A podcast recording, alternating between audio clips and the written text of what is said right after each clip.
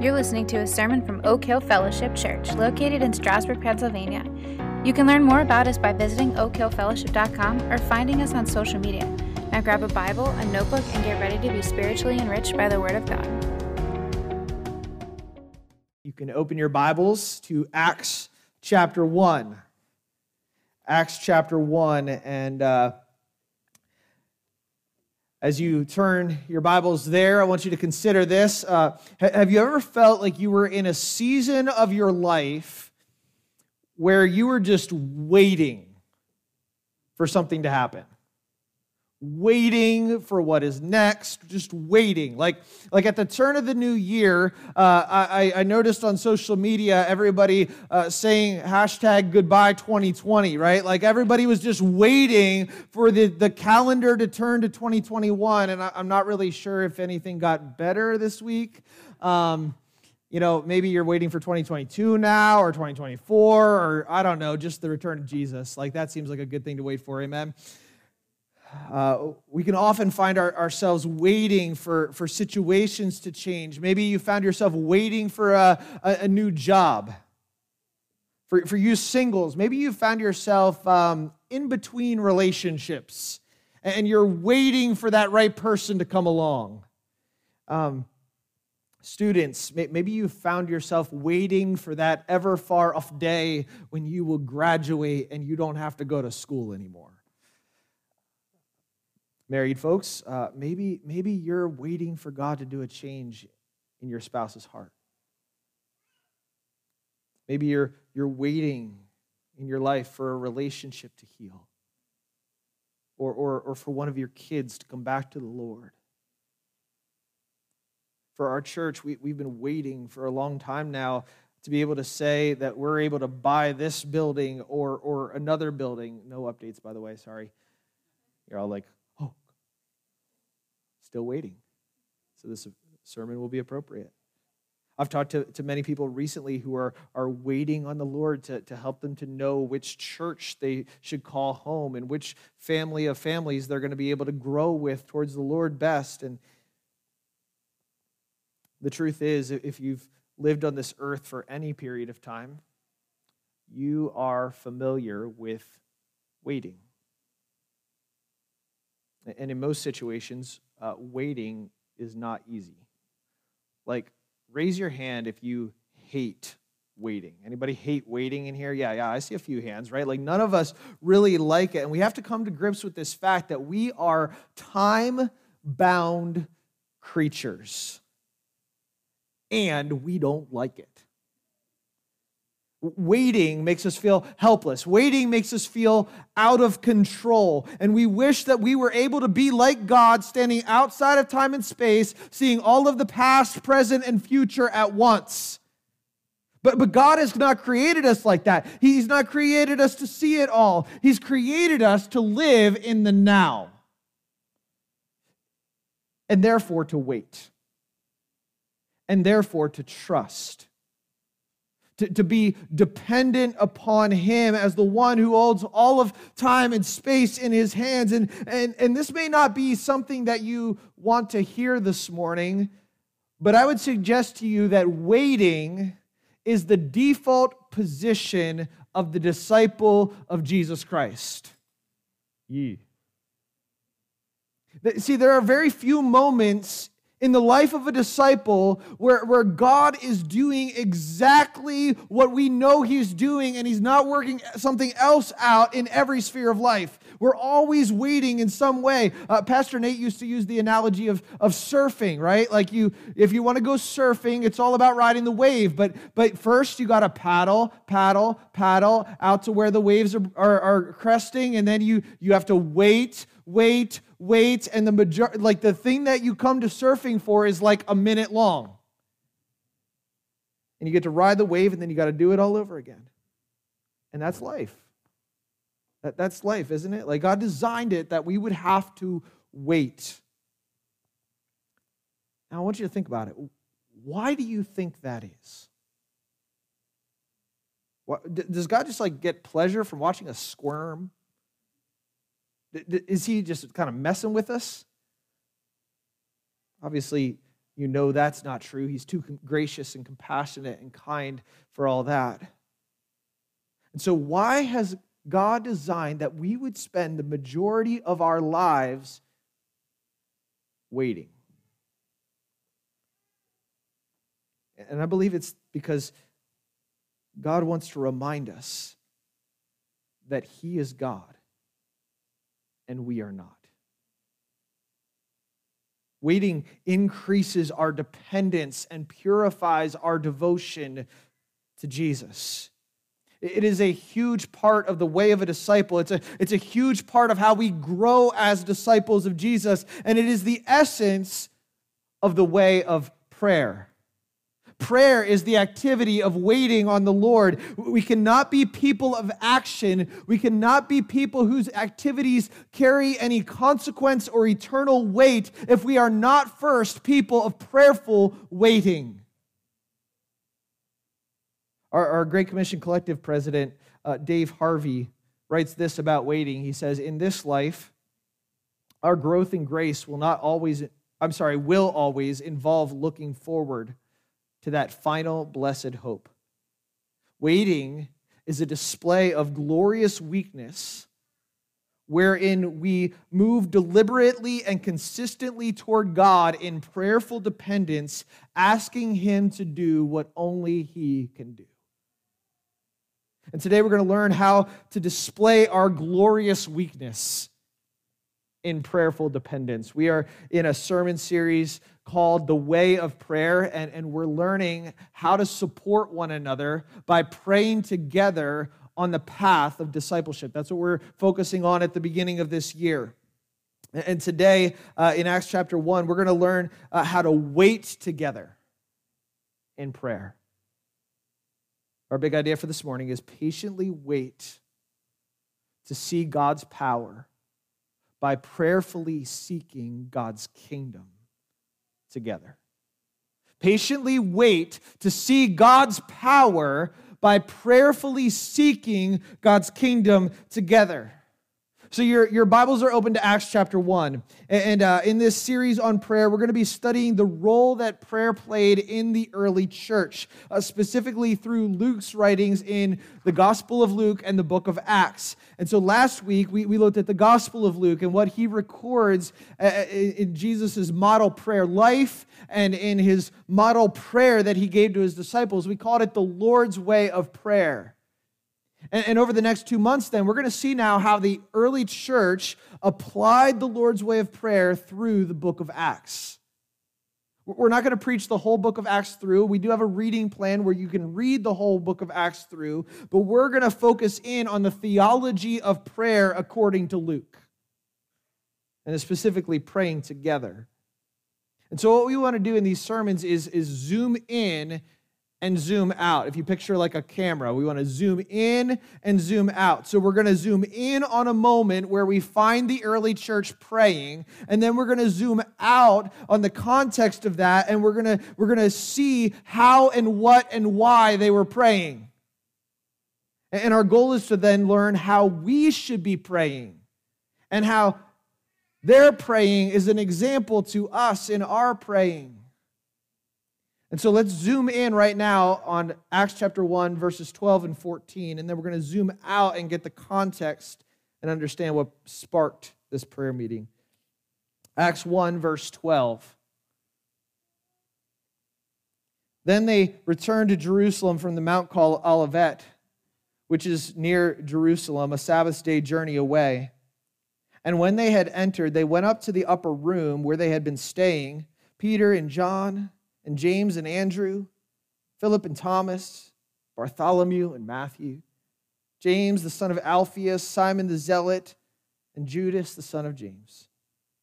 All these, with one accord, were devoting themselves to prayer, together with the women and Mary, the mother of Jesus, and his brothers. In this scene, uh, Luke is showing us a prayer meeting that's happening, and he's telling us who was in attendance. So um, he names 11 apostles. So Jesus had 12 disciples. Uh, Judas betrayed him, so 12 minus 1 is 11. There you go, kids. Math class for the day. You're done. And, and so we have 11 apostles. And then we have uh, these women who are very, very important to Luke. He, he goes into detail about them in, in chapter 9, and then they are the ones who end up seeing the, uh, the, the empty tomb and reporting on that at, at the end of his gospel. And then you have Mary, the mother of Jesus, and then Jesus' brothers, or really stepbrothers, through Joseph. And if you look at verse 15, uh, eventually we, we come to find that there are 120 disciples gathered together. All right, look back in your Bibles at verse 14. We always want you to be looking in your Bibles, seeing where we're getting this, that I'm not just making this stuff up. Look at verse 14. Uh, how does Luke describe this group? What are they doing? Well, first, they're of one accord. They're of one accord. And then, second, they're devoted to prayer. So they are united in devoted prayer. And, and if we look at the context, we, we see that this is really a, a 10 day long prayer meeting, a, a prayer meeting where they're waiting together upon something very specific. That they're waiting to be clothed with power from on high from the Holy Spirit. They're waiting for God wants to do next in the unfold in the unfolding of his kingdom, in the next phase of his kingdom. See, dependent disciples occupy themselves with unified, devoted prayer as they wait upon the Lord. Dependent disciples occupy themselves with devoted, dependent prayer as they wait upon the Lord. And so, what does this prayer look like? How did they know that they were to occupy themselves with prayer while they waited? Like, why was prayer their response? What made that their go to first response after Jesus ascended? And so, one of our goals in, in, this series is, is to grow that we would make prayer our first response when we're together. Stop, drop, and pray. Remember that? First response prayer together. Together. And that's what we see here, but that wasn't always their impulse. We're going to find that out later today. And so, what made it their impulse? What drove these early disciples to that place? And how did they know what to pray about? To keep their hearts unified so that they could all agree together in prayer. And I believe that we see the answers to those questions if we start back in verse 1 and read 1 through 14, which is what we're going to study and read throughout the morning. Uh, I believe that what we see in the prayer meeting of verse 14 is disciples who were patiently waiting to see God's power by prayerfully seeking his kingdom. That they had learned from Jesus that if they want to see the power of God in the kingdom of God, they needed to pray, Your kingdom come. And so let's start to see that in verses 1 to 3. Luke writes, In the first book, O Theophilus, I have dealt with all that Jesus began to do and teach until the day when he was taken up after he had given commands through the Holy Spirit to the apostles whom he had chosen. He presented himself alive to them after his sufferings by many proofs, appearing to them during 40 days and speaking about the kingdom of God. Patiently wait by prayerfully seeking first the kingdom's characteristics. The kingdom's characteristics. So verses 1 to 3 is like, like the prologue to the book of Acts. It's, it's Luke's opening description of the book of Acts. And, and here he points out that, that Acts is really part two uh, of a two volume set uh, of the Gospel of Luke and Acts. So, so Luke addressed both of these books, the Gospel of Luke and the book of Acts, to a guy named Theophilus. And, and um, he, he said that he wanted this guy, Theophilus, to be convinced concerning the things that he had been taught, uh, really about Jesus and about what it looked like to follow him and about what the apostles had done and how the church was planted. He wanted Theophilus to be convinced about the way of a disciple, how to follow Jesus. And so in the first book, he, he dealt with all that Jesus began to do and teach. You see that there in verse 1? Dealt with all that he began to do and teach, which implies that, that the second volume is all that Jesus continued to do and teach from the day that he was taken up. So Jesus is going to be taken up, he's going to be off the scene, but he's going to be continuing to work See, before Jesus was taken up into heaven, he, he gave commands through the Holy Spirit to his apostles. And after Jesus was taken up into heaven, he spoke through the Holy Spirit using the apostles and the churches that they established. Before Jesus was taken up, he, he proclaimed, The kingdom of God is at hand. Repent and believe the gospel. After Jesus was taken up, his apostles proclaimed that good news, and they took it to all the world. But, you see, in these first three verses, we see the essential characteristics of the kingdom message that Jesus was proclaiming. We see his power, what he does, all that he began to do, and what Jesus commands, all that he taught his, his power and his commands. That, that's the essential characteristics of the kingdom. As we pray, Your kingdom come, we're asking for Christ's power and commands to take over in our midst. So, first, the kingdom is about Christ's power. These books are all about what Jesus began to do. He, he showed them many proofs of his resurrection power. In, in his gospel, Jesus, uh, in Luke's gospel, Jesus is presented as the Messiah. Uh, he's presented as the promised, an, anointed one by the Spirit who was the king of the Jews. And he was anointed to proclaim the good news to the poor and liberty to the captives and recovery of sight to the blind and to set at liberty those who are oppressed and to proclaim the year of the Lord's favor. Jesus was the promised anointed king. He's the one who fulfilled all of the law and the prophets, the one that the entire Old Testament is waiting for and anticipating. And as the promised anointed king, he suffered at the hand of religious rulers. And he died on a cross and he rose again to save his people from their sins. And in the 40 days after his resurrection, Luke says that he presented himself by many, what is the word? Proofs. Proofs. He showed himself alive after death. Uh, would you agree that's power? That's power. That the power of Christ is evident in all that he does. The power of Christ is seen every place where lives are transformed by his life and death and resurrection. And when we show by our lives that we have died with Christ, that we rose again with Christ, that we are alive with him, that we're new in him, his kingdom is on display. That's the first thing that we pray for when we pray, Your kingdom come. We're praying that, that the death defeating, sin destroying, life transforming power of God would be on display in our lives. That's not a tiny prayer, y'all. And that power is understood and clarified through Jesus' teaching.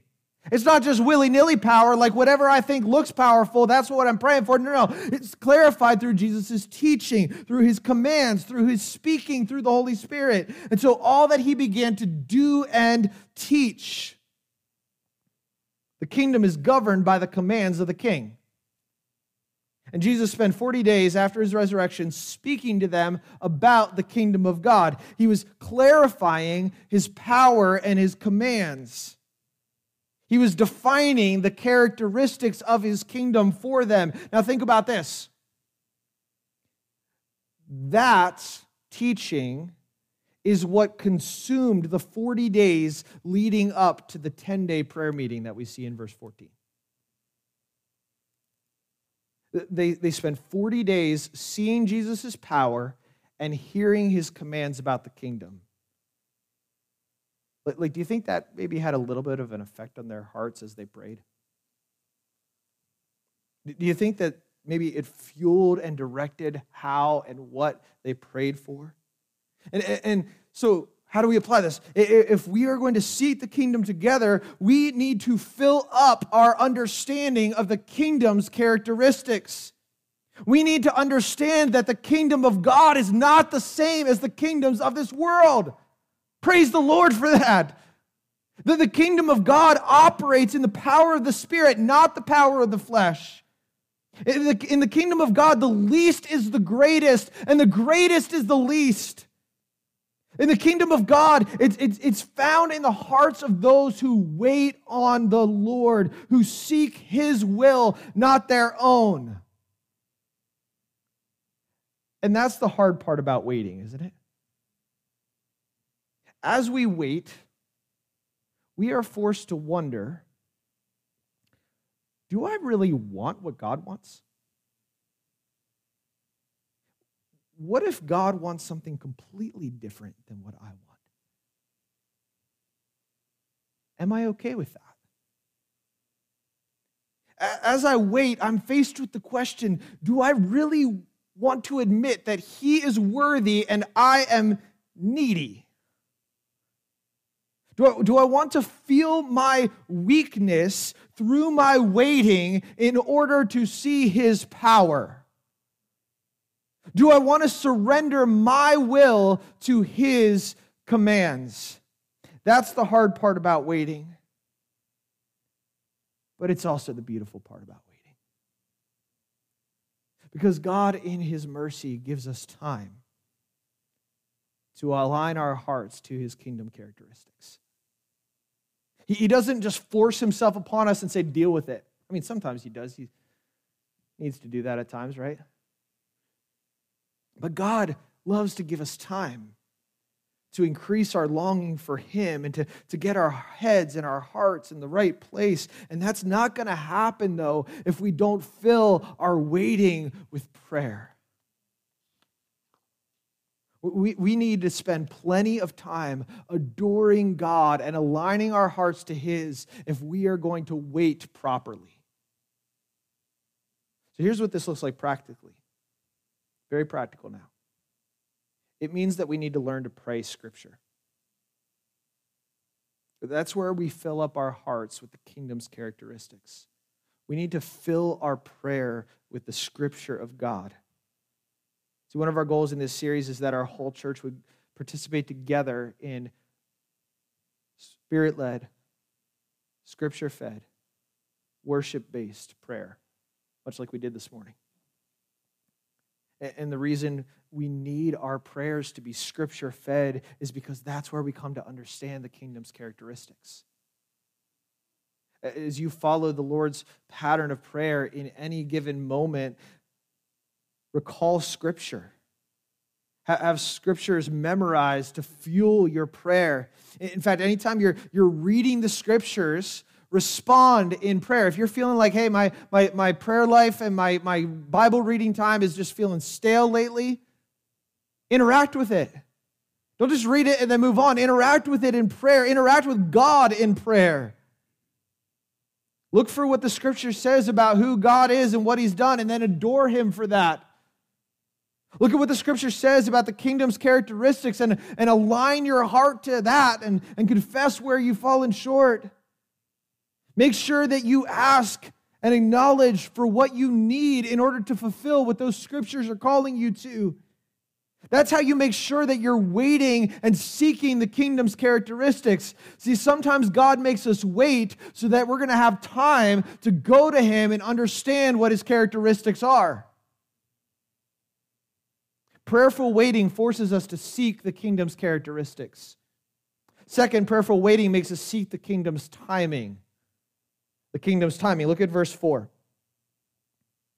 And while staying with them, he ordered them not to depart from Jerusalem, but to wait for the promise of the Father, which he said, You heard from me, for John baptized with water, but you will be baptized with the Holy Spirit not many days from now. So when they had come together, they asked him, uh, Lord, will you at this time restore the kingdom to Israel?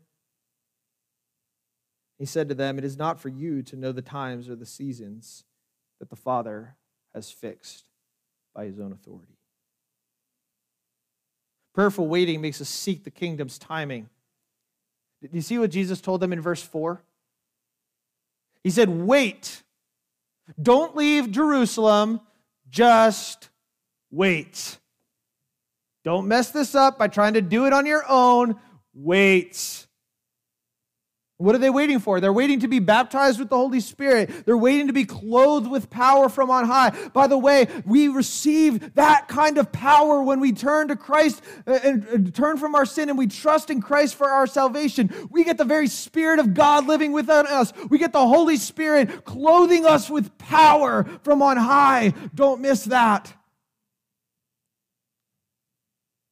But how did we see them wait for that in their own particular context.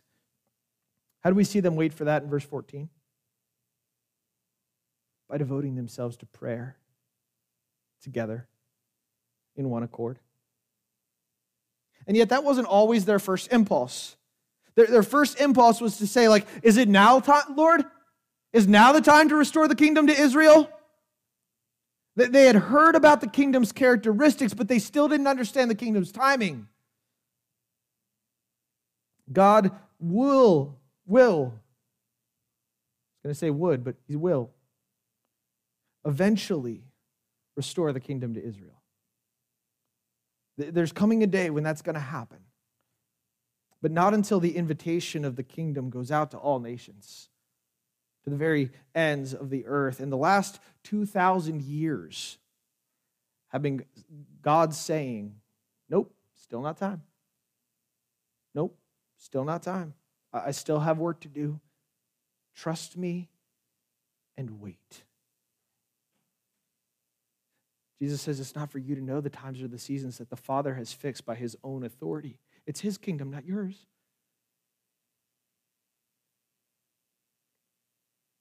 We want it now, don't we? We want it now. We're like the kid in the back seat of the car on the long trip that says, Are we there yet? Nope. Are we there yet? Nope. Are we there yet? Nope. God says, Wait. I'm still working. I'm still driving to the destination. My rule and my reign are still playing out in this part of what I'm doing. And when we prayerfully wait, we're saying, even though I want resolution now, God, I'm willing to trust that you are in control and your timing is best. So think about something that we have been waiting a long time for as a church. Uh, it's a kingdom desire. I fully believe that. Uh, we want a building to call permanently home whether that's this building or another building. And so many people say, yeah, that's what you need in order to be considered a stable, long lasting church. People aren't going to call your church home if you don't have a facility. To which we would reply, uh, if we believe that to be true, then we would have the wrong motives for wanting a building. We, we don't want people to come to Oak Hill because they know we're permanent and we have some validation of having a building or a certain budget or whatever. Like, we want people to come to Oak Hill because they have seen God at work and they know that He's doing something here and they want to be a part of that. And we aren't against having a building. Believe me, it is something that we hope God provides. And we are working towards that, and we've done all we can. Waiting is not a passive thing. We pray and we do what God has given us the responsibility to do, but then we wait. But if God doesn't hasn't provided it yet, then it's not something we want right now. If God hasn't provided it yet, then it's not something we want right now. And I've had pastor friends say to me, like, I don't know what you're doing, man. I would just push the issue already. I just respond, look, the scriptures have the value of waiting written all over them. The Lord says, those who wait upon the Lord will renew their strength. That's how we renew our strength, by waiting upon the Lord. And it's not that we don't do anything. but it's that we recognize that God is doing something bigger. God's saying, I know something you don't know. Wait for my timing and fill your waiting with prayer. Are you still praying for that? For the, by the way, if you're part of Oak Hill, are you praying for that for our church? Don't be passive in that. Don't be saying, I'm waiting to see if it happens, but I'm not actually praying for it. I'm not actually moving. God wants us to fix our eyes on Him. And we, when we want God to, to give us what we want now, we must rush to Him in prayer and seek His timing instead, whatever that is in your life. God is working out a, a kingdom that is way bigger than our little corner of the world. And our minds would be blown by all of the pieces that God is bringing together in order to accomplish his purposes. And if we had to put all that together ourselves, we would be so overwhelmed. And so God just says, wait. Our lives are part of his kingdom, but his kingdom is ultimate. And so prayerfully wait, seeking the kingdom's timing. Now, one of the reasons God is delaying the full restoration of his kingdom is that he is giving time for the kingdom's expansion. The kingdom's expansion. Look at verse 8. But you will receive power when the Holy Spirit has come upon you, and you will be my witnesses in Jerusalem and in all Judea and Samaria and to the end of the earth.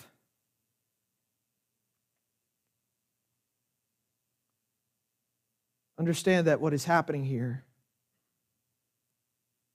they, they wanted something so small compared to what God wanted to do. They wanted something so small compared to what God wanted to do. They wanted the kingdom restored to Israel now.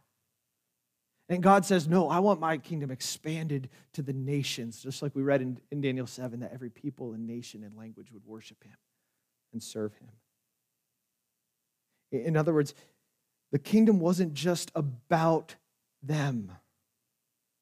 God is, is using the time from when Jesus ascended to heaven to the time when he returns to expand the gospel message to the ends of the earth. His disciples were to be his witnesses in that. They were to testify to the resurrection power that they had seen and experienced in their own lives. They were called to go and make disciples of all nations, doing what? Baptizing and teaching them to obey all that Jesus commanded, all that Jesus did, and all that he taught. In other words, the kingdom wasn't just about them and their own little thing that they thought they were waiting for. It wasn't their positions of power sitting at the right hand and the left hand of Jesus like they argued about the entire time they were with him. It wasn't about Israel having their own piece of land that they can finally rest in. It was about the glory of God covering the earth as the waters cover the sea. When we pray, Your kingdom come, we are breaking out of our own little world and out of our nearsighted solutions, and we are seeking God for His bigger plans. I, believe that that was the heartbeat of their, their 10 day prayer meeting in verse 14. Uh, during those 10 days of prayer, uh, they replace Judas. They pray and they cast lots and they replace Judas and they make sure that the whole team of apostles is ready and geared up. and, and then they keep waiting to receive power from God. And that's exactly what he did. As Acts chapter 2 opens up, it tells us there's a whole bunch of people from all different nations, from all over the world, gathered together in Jerusalem for the Feast of Booths. And what happens is that the Spirit of God comes upon them and they start all speaking in languages that they themselves don't understand, but that everybody else can in their own language. And it's just this foretaste of what's going to come because the gospel is going to go from Jerusalem to Judea and Samaria to the very ends of the earth. That's what the book of Acts is all about. And so it all started, understand this, the entire book of Acts starts with a prayer meeting. Everything that happens, everything that the Holy Spirit does, starts with a prayer meeting. 120 people gathered in a room, waiting on the Lord, seeking the kingdom in prayer. If you think prayer meetings are boring, think again. You're doing them wrong if you think that they're boring. Participate differently. Engage your heart with others in expectant, devoted prayer. See, powerful things happen when we get together and we seek the kingdom's expansion.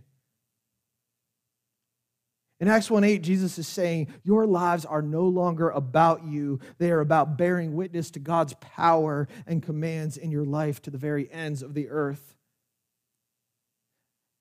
And so, if the kingdom expansion is the purpose of our lives, then it must become the heartbeat of our prayers. If kingdom expansion is the purpose of our lives, then it must become the heartbeat of our prayers. And perhaps we, we don't pray or we find it hard to pray. Perhaps the reason that we find prayer unnecessary or boring, perhaps the reason why we're unmoved in our prayers is because our prayers are too small. Perhaps we are, are too nearsighted in our praying, and, and we want God to just make all these small adjustments in our lives so that we can be more comfortable or have things easier. Our, our prayers can easily become inward focused rather than focused on the glory that God deserves. And we want God to give us what we need to make maintain control of our little slice of the world rather than seeing his control realized in every corner of the earth. I heard somebody ask this evaluation question of your prayer life before. Consider this. If God answered yes to 100% of your prayers, whose kingdom would expand? Yours or his? If God answered yes to 100% of your prayers, whose kingdom would expand, yours or his? The prayer, Your kingdom come, expands our perspective and keeps our prayers from being small and nearsighted. Now, it's not that we should never pray for things that seem like small things. Jesus taught that we should pray for our daily bread, right? Like often that, that seems too small to even consider. Like, I already got my daily bread. What do I need to pray for that for? But I want you to consider this the request for our daily bread in the Lord's Prayer comes immediately after the request for your kingdom to come. And I don't, I don't think that that's an accident. Everything we need relationally and physically and spiritually. Everything that we need is given so that we can be witnesses right here and right now, and eventually to the very ends of the earth. We must see how those small needs are tied to the bigger purpose of the expansion of Christ's kingdom. In fact, sometimes the reason that we don't pray for smaller things is because we don't really feel all that needy. Sometimes we don't pray because we have our lives in control. And we have all that we need to make us comfortable and sustain our own little kingdom in our efforts. But when we realize the call in our lives to be witnesses of Christ's kingdom to the very ends of the earth, that changes things, doesn't it? Does that make you feel a little bit needy? Like, God, I can't do that. Yeah, exactly. Start praying. Do you understand how needy you are to be a witness for Jesus to the ends of the earth? And does that neediness increase your longing for prayer? So let's make this practical. Like as you pray for needs, learn to use the reason why. Add these two little words to the end of your prayer so that.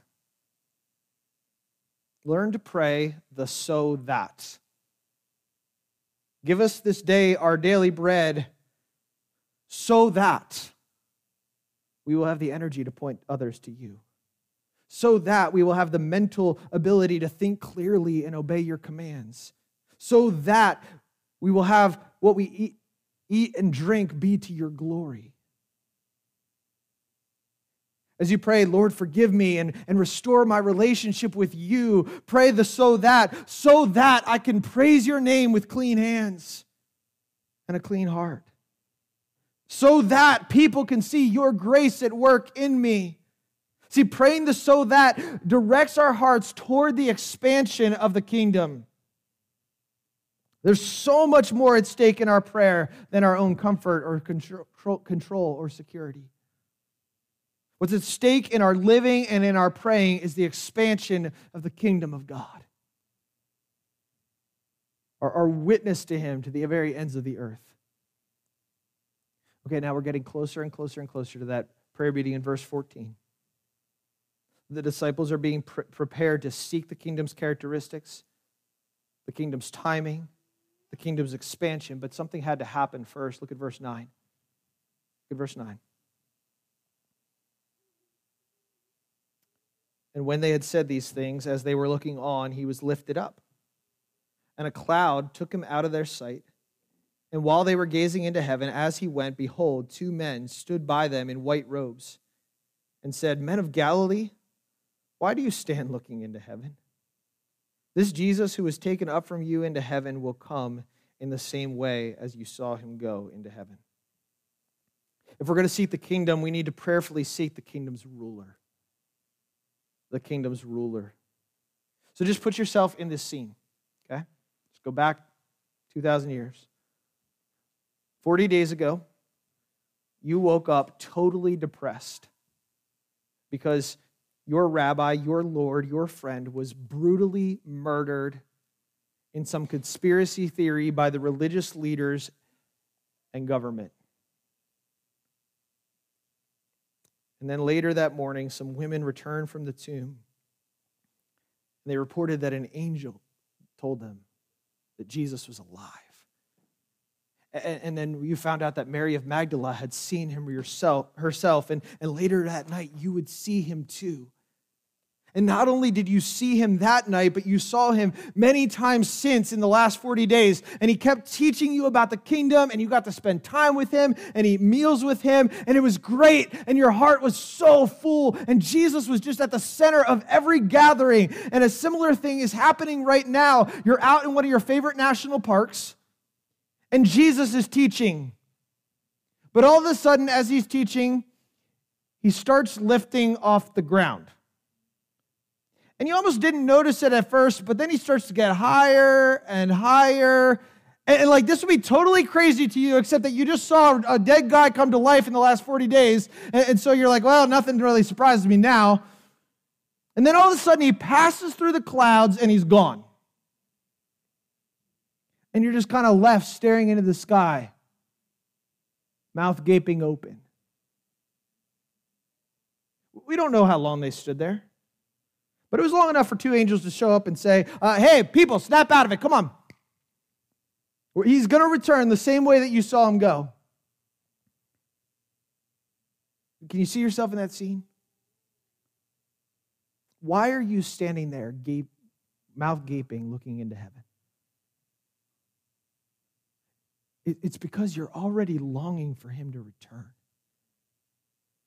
It's because you love him and you don't want to miss an opportunity to see him if he shows up again. Now, the angels tell them that, that seeing Jesus wasn't going to happen by staring into heaven. They would see him work in 10 days as the Holy Spirit came upon him in power. But, but I think their staring is instructive to us. Prayerful waiting is about seeking the kingdom's ruler. It's not just about the stuff of the kingdom, it's about the king of the kingdom. And we need to learn to seek the Lord's face before we seek his hand. We pray for waiting this way. The, the longer that God makes us wait in prayer, the more opportunity we have to spend with him in prayer. The longer God waits, makes us wait in prayer, the more opportunity we have to spend with him in prayer. You see, we don't just want the kingdom, we want the king. And it doesn't matter what you think you're waiting for. It doesn't matter what you think you need. The, the thing that we're really waiting for, the thing that we really need is for the king to come in power. And every feeling of lack in your life will be restored in his coming. See, our longing for the kingdom of God is just is not just a longing for everything to be better, it's a longing for the better king. The king who, who died and rose again to save us. The king whose ways are always righteous and pure and just the one whose authority will restore perfect peace and whose dominion will have no end. And so they're gazing into heaven because their eyes are fixed on Jesus. That's what prayer does. Turn your eyes upon Jesus. Look full in his wonderful face. And the things of earth will grow strangely dim in the light of his glory and grace. And so, even when the disciples stop looking into heaven physically, they return to Jerusalem and they keep looking into heaven spiritually. We've now arrived at the prayer meeting in verse 12. Then they returned to Jerusalem from the mount called Olivet, which is near Jerusalem, a Sabbath day journey away. And when they had entered, they went up to the upper room where they were staying Peter and John and James and Andrew, Philip and Thomas, Bartholomew and Matthew, James the son of Alphaeus, and Simon the Zealot, and Judas the son of James. All these with one accord were devoting themselves to prayer, together with the women and Mary, the mother of Jesus, and his brothers. Does that give you a little bit more uh, meat to that prayer meeting? Jesus had prepared them to prayerfully seek the kingdom's characteristics, its timing, expansion, and ruler. But to do that, they had to seek the kingdom's unity. The kingdom's unity. And I find this so interesting. While, while Jesus is with them, they spend all their time talking to him together. And as soon as Jesus leaves the scene, they spend all of their time praying together. For 40 days, the upper room had been their designated spot to eat and talk to Jesus together. And now it's their designated spot to pray together. It was only natural for them to return to this place and talk to their Lord in prayer. Like, what else were they going to do while they waited?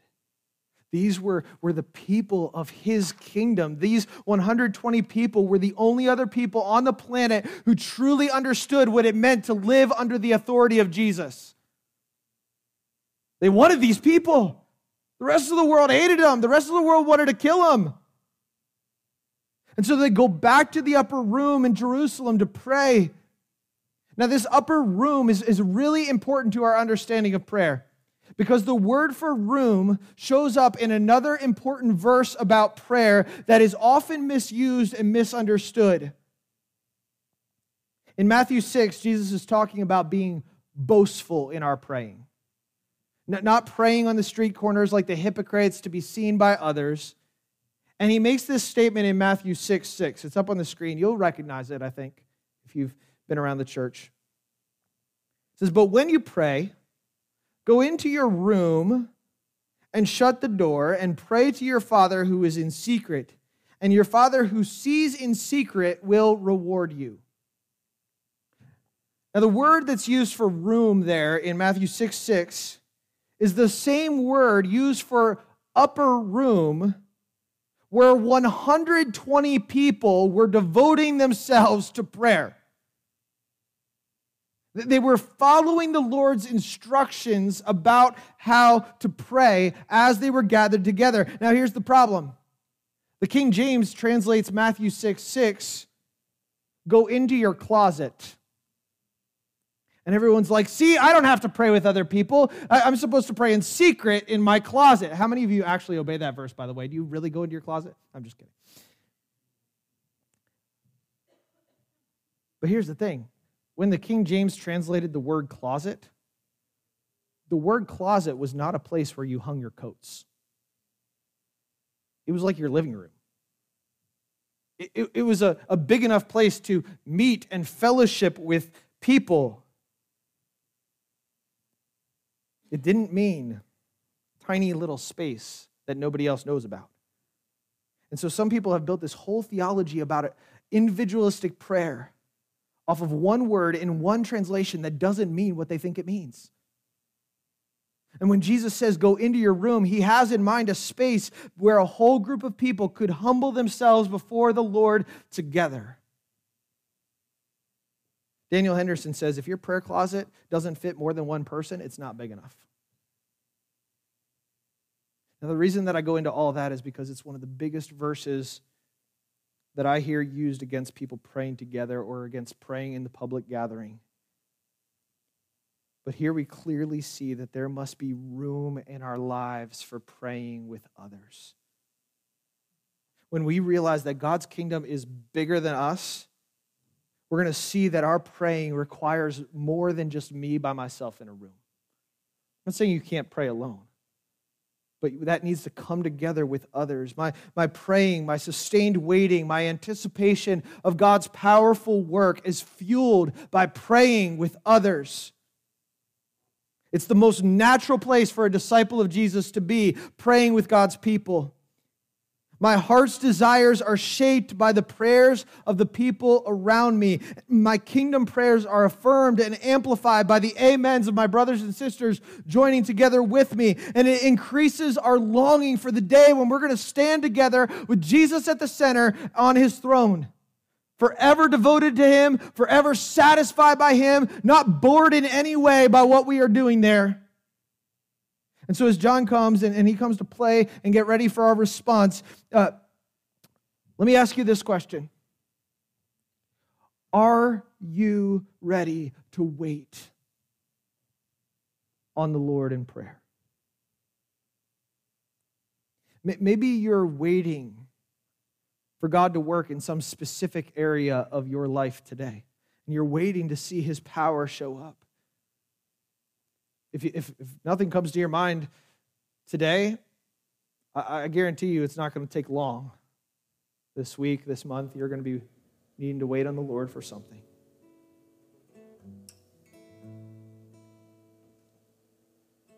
Seek the kingdom in prayer for that thing.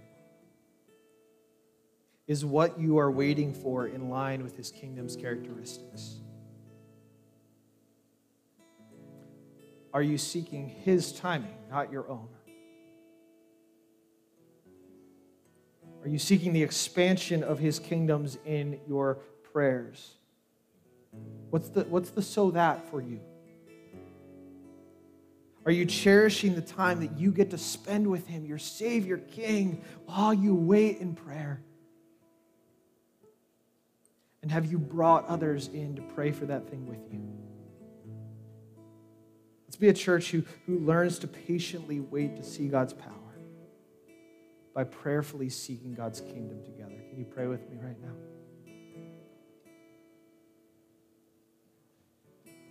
Father, we want to lay our desires at your feet. We want to confess that that we don't recognize you as holy as you truly are, as deserving and worthy as you truly are. So many times, Lord, so many times the things that I want, the things that I'm striving for, the things that I'm learn, uh, yearning after are for myself, for my own validation, for my own security. And so help me to seek you and your kingdom first. We just pray that right now over whatever that thing was that came to mind that you were waiting for.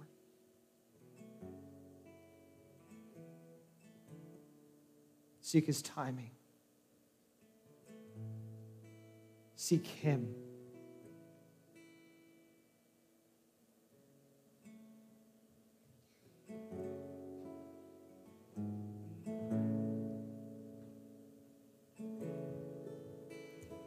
Father, I pray that we would be a church that waits for you. More than watchmen for the morning, may we wait for you, our Lord. You are the one we need. You are the, the longing and desire of our hearts. And so we wait for you.